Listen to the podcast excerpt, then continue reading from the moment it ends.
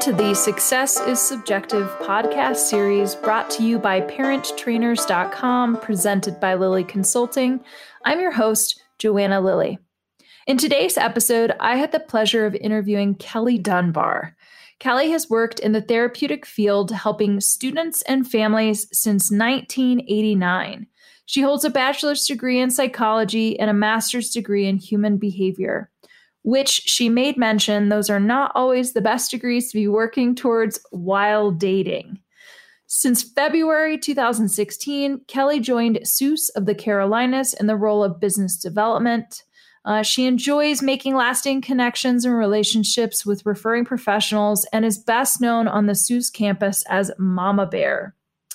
During the pandemic and quarantine, she couldn't travel, so Kelly kept herself busy making bath bombs, fudge from her mom's recipe, and sourdough bread from starter. Over the holidays, she gifted her neighbors with the previous mentioned items and called them comfort and self care packages. Kelly's neighbors have enjoyed having her home because she also hasn't mastered how to cook for one, but really, who has Kelly? You're not alone. Um, so her neighbors have obviously enjoyed being recipients of her overzealous cooking habits. In case you can't tell, Kelly has an enormous heart and a great sense of humor. So let's not wait any longer. Here's Kelly. All right, Kelly, welcome to the podcast. Thank you. Good to be here. Yeah. I'm so glad you're here.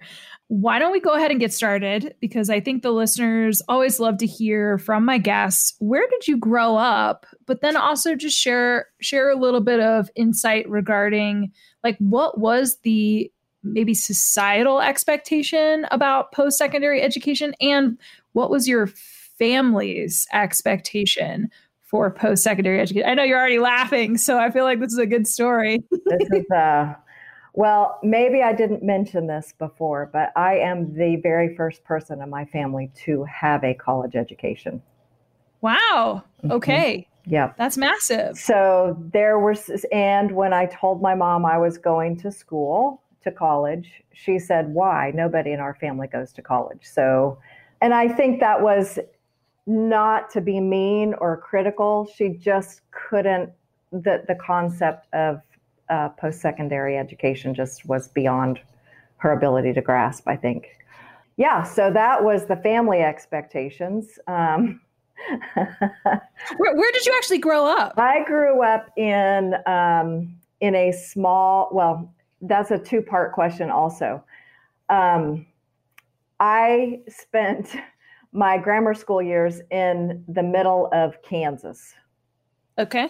Uh huh and uh, and then when my parents divorced, then we moved to Northern California, where my mom and dad are originally from, and mm. so we um, so I went to high school in this little small mountain town um, called Hayfork, California, which is in Northern California, and it's not the Bay Area north; it is north of Sacramento, um, so it's way north. So small town. Uh, so now you can see what the societal expectations were. Although I was a good student, so um, the expectation from my teachers and and other people, society wise, were all about me continuing my education. Okay. So then, what did you actually do when you graduated from high school? So what, I, what happened? I moved to Redding, California, and I started at Shasta College, which is a, a community college. And um, I realized uh, somewhat Mm, pretty cool, pretty quickly that uh, I would rather eat than um, go to college because uh, I was my family was very poor and I had to work and go to school. And at 18 years old, I wasn't necessarily equipped to manage that level mm. of stress. And I was truly, I, I, joke, but I was, I did feel hunger. Um, wow. So I dropped, I dropped out and went to work full time and then got married at a very young age. I was 22 when I got married. Okay. Mm-hmm. So then fast forward to like, well, what did you do? Like once you got married to the point of only because I'm, I'm obviously this is like a, I'm jumping ahead mm-hmm. because I know that you did go back to school. I did. So at, at what, what age did you return? But why did you return and what did you do before you decided that it, it was something that you wanted to do Um, so I returned when I was 30 and I was um, still married. My boys were pretty young and I was also working full time. So I went, went to um, school at night and I remember as I was, so the reason I went back was because A, I'd promised myself when I stopped going to school that I, I wanted to return at some point. Um, and so as I was approaching my 30th birthday, I did kind of that reflection period and I said, you know, what have I accomplished? And I promised myself I was going to go back to school. So that was the point in which I was motivated enough to to go and that was my undergrad and then uh, and then several years later i went to after i was at carlbrook um, doing admissions i went back to school and got my master's degree so they're about a decade apart and that i had that was because i had to pay off the school first right? So oh yeah. for that long to pay off my loans because you know it's it's what we do. Yeah because college is expensive. It's very expensive yeah. Well and at that point too you're also a mom taking care of two children and so like still young at that time too. So you've got all the expenses that come with kids being involved in whatever activities they want to do right. um, that, that's a, it's a lot and the other and the side note for that is i was in a uh, not a healthy marriage and so i in for all intents and purposes i was single parenting mm. as well so yeah okay so yeah, you were you were hustling, make make some changes for yourself. I also think it's important because uh, first of all, I want this I mean, I wanted to interview you, but I also have heard your story about some like some sentences or things that you said to families that you've worked with before about what expectations we have for our children. And I would love for you to just share quickly. Um, I hope this is okay that I'm putting you on the spot, the the comment that you make to parents about how you named your son and, then, and then what he actually did yeah. when he graduated from high school. Yeah. So this goes in line with, you know, uh, our expectations as parents on our children, right? Our mm-hmm. children are really not our children. Kahlil yeah. on, right? Um, so I named my son, my biological son, Tyler John Charles Dunbar because I thought MD sounded really good after that name. I mean, you have to admit it kind of does, right? Of so, course. So I tell, so that is a true statement. Um, and the joke, and this is what I always share with families the joke was really on me because he did, in fact, go on to do some pretty cool things. Um, and he, uh, I said, the joke's on me because he did actually do surgery. He just did surgery on bombs, not on people. So he ended up going into the Navy and doing uh, bomb detonation work. Yeah. Well, I just, I love that. I remember hearing you tell that story because, I mean, obviously we work with so many parents, and a lot of that conversation is related to expectations. And I think it's important for us to reflect on our own experiences, but then you also wear that that hat of the mom and how that actually played out with your own child. And so I just wanted to thanks for being willing to share that. Oh, of course. and you know, it's it also goes to because my hope and expectation for my children because college was not a hope and expectation from my parents, that was my hope and expectation for my kids. And again, he did his own he had his own path. He went into the Navy and then ultimately just recently uh, graduated with an MBA. So he did get that college degree as well and it wasn't the path that I initially thought would be more appropriate. right? Oh gosh, I shake my fist at societal standards and expectations of when it's appropriate to go to school and why certain people can go. But mm-hmm. you know, obviously, we're we're fighting a losing. At least I feel like I'm constantly fighting a losing battle. But let's let's circle back to you because uh-huh. I want to make sure we're still talking about you. Yep. Um, so you went back and got your master's. What was your master's in? I'm just curious. So my undergrad was in psychology, and my okay. master's is in human behavior. Okay, so it makes sense, kind of leading into a lot of the support that you do in your current job. So why don't you tell our listeners right now what is it exactly are you doing, and maybe even give a snapshot too of because I, I, don't know the story. Did you immediately graduate with your master's and then you transitioned into this job, or did was there there were chapters in between? Fill us in on those chapters. Yeah, so the chapters are uh, I accidentally got into this work before any college education. Um, I started working at a therapeutic boarding school in the late '80s. So I've been doing this work since wow. uh, April of 1989. Uh huh. My jaw's dropped. Right. do, do, the math. That's a long time.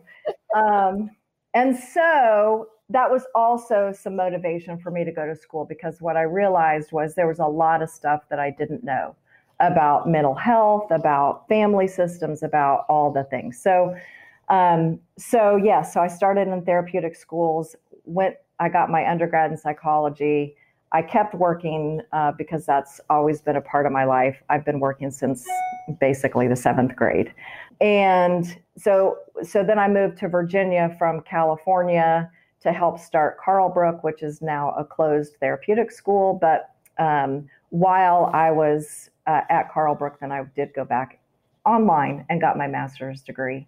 Um, and again, it was more the master's. So here's another question my mom asked me well, when you get your master's degree and spend all that money on education, will that help forward, you know, propel you into um, better better jobs at at your work? And I said, mm, probably not. And she said, then why are you doing that? And my response was because I promised myself. And mm. that is a true statement. I did promise myself, and that was why I did go back. And it has helped. And, you know, and I, if I had the money, I would be the quintessential always in school learning something. So uh-huh. just recently in November, I finished a parent coaching class um, that I started. So, um, so I just I like to learn. I like to learn new things, and um, it's just part of who I am. Forever the student. Yes, that's awesome. I, I, I I'm right there with you. So why don't you tell our listeners what are you doing exactly right now? What's your role, and who are you working for? Well, so again, the irony, life is all about irony, right? I work for SUWS of the Carolinas, and I am the director of business development, um, which you would think I should have gotten a master's in business administration since I'm doing marketing and some other things. But the human behavior and psychology aspect of my degrees does certainly help, I think, in, in my role. Um, I do backup admissions for SUWS as well. So uh, I do get on the phone with parents and I do talk with them about um, the choices, uh, you know, that are out there for their kids. So, uh, yeah, so that's I'm that's what I do, and I love it. I've been here for five years. I was going to say, and you get to talk to people like me. Yes, really cool people like you. well, it's the connections, right? That that yeah. human behavior piece, like the business development, is. You're right. You would think that you need to have this like business acumen, but really, it's just about relationships um, so and and I'll just speak from my perspective. I think you do a fantastic job with that. I appreciate that. so you've been with SUWS of the Carolinas for five years. Mm-hmm. And how would you describe the work that is done? What is SUWS of the Carolinas? We're a wilderness therapy program for kids starting as young as 10, and we go to uh, 17 and a half in the state of North Carolina. Students must be 17 when they enroll. They can turn 18 when they're in the program, but they must be 17 when they enroll. So uh, we do work with adolescents. We have different niche groups. Uh, happy to you know share more of that if there's time. But yeah, there's where outdoor therapy. Um, you know, take away the brick and mortar. The kids are getting um, lots and lots and lots of therapy while they're um, paying attention to the outdoors and learning other skills as well. Yeah, like disconnecting to actually connect for the first time. Yeah, I like um, that. Mm-hmm. Yeah. So, and, and we'll make sure the listeners can hear how they can connect with you at the very end. I'm just curious. I asked this question to all my listeners. So I'm just going to ask it point blank. Do you see yourself as successful where you are right now? Yes, absolutely, especially knowing where I come from uh, with a family system that didn't support education and growing up extremely poor, I absolutely do feel like I'm successful. Now, if I were to compare myself to, say, you know, Kamala Harris, no. but, you know, I'm okay. I'm okay. It's it's relative. That's awesome. Um, well, let's let me just ask this question: If you could give a piece of advice to another young person that is coming from a family system where their parents are not looking at them from a point of shame for them not going to school, but that that point of why? Why would you go to school if that's not our path, right? That's not mm-hmm. our history. Um, what piece of advice would you give that young person? Well, this is the advice I gave my own kids. When you are in the workforce or the work world, you spend an awful lot of time at work. And so you need to, I think, you really should have a lot of love and passion for what you're doing. School can help you find those places. It will also open doors that maybe you're not aware of. Uh, when I first went to school, I really I did declare business as my major, but because of my work experience through the therapeutic schools, I realized, oh my gosh, that is not my path. I, I need to be connecting with people. And so, yeah, that's kind of my advice. Find what you love, be open to opportunities, learning experiences, and ultimately find something that you love to do because you spend a lot of time doing it. Yeah, I feel like you, I, I, would typically follow up and say, okay, well, what piece of advice would you give to a parent too? But I almost feel like you put that parent, you put that parent hat on right there, and that can be actually the advice in itself too, kind of twofold. So um, let's just transition to how can people connect with you? Uh, my email is kelly.dunbar at suwscarolinas.com, and that's S U W S, Carolinas with an S dot com. My phone number is 210 540 8437. And our admissions 800 line is 888 828 9770. Perfect. You heard it straight from Kelly, folks. we'll also make sure that that's in the podcast notes. So if you want to just click on it or you need it in writing, it will be there. Kelly, thank you so much for being on my podcast and being willing to share your story. I appreciate having me. Yes, thank you.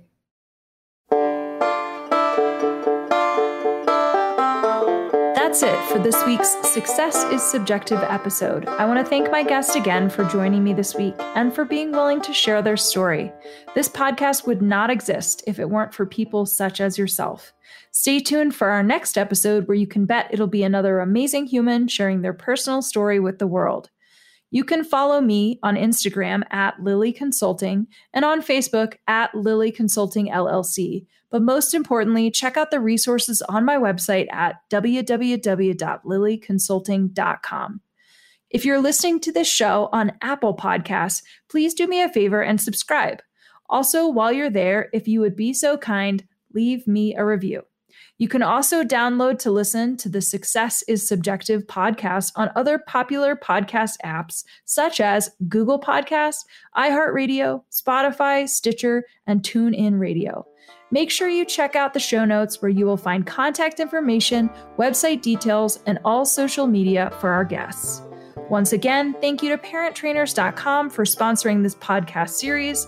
And thank you for tuning in. And remember, there is no single path through life. Success is what you make it.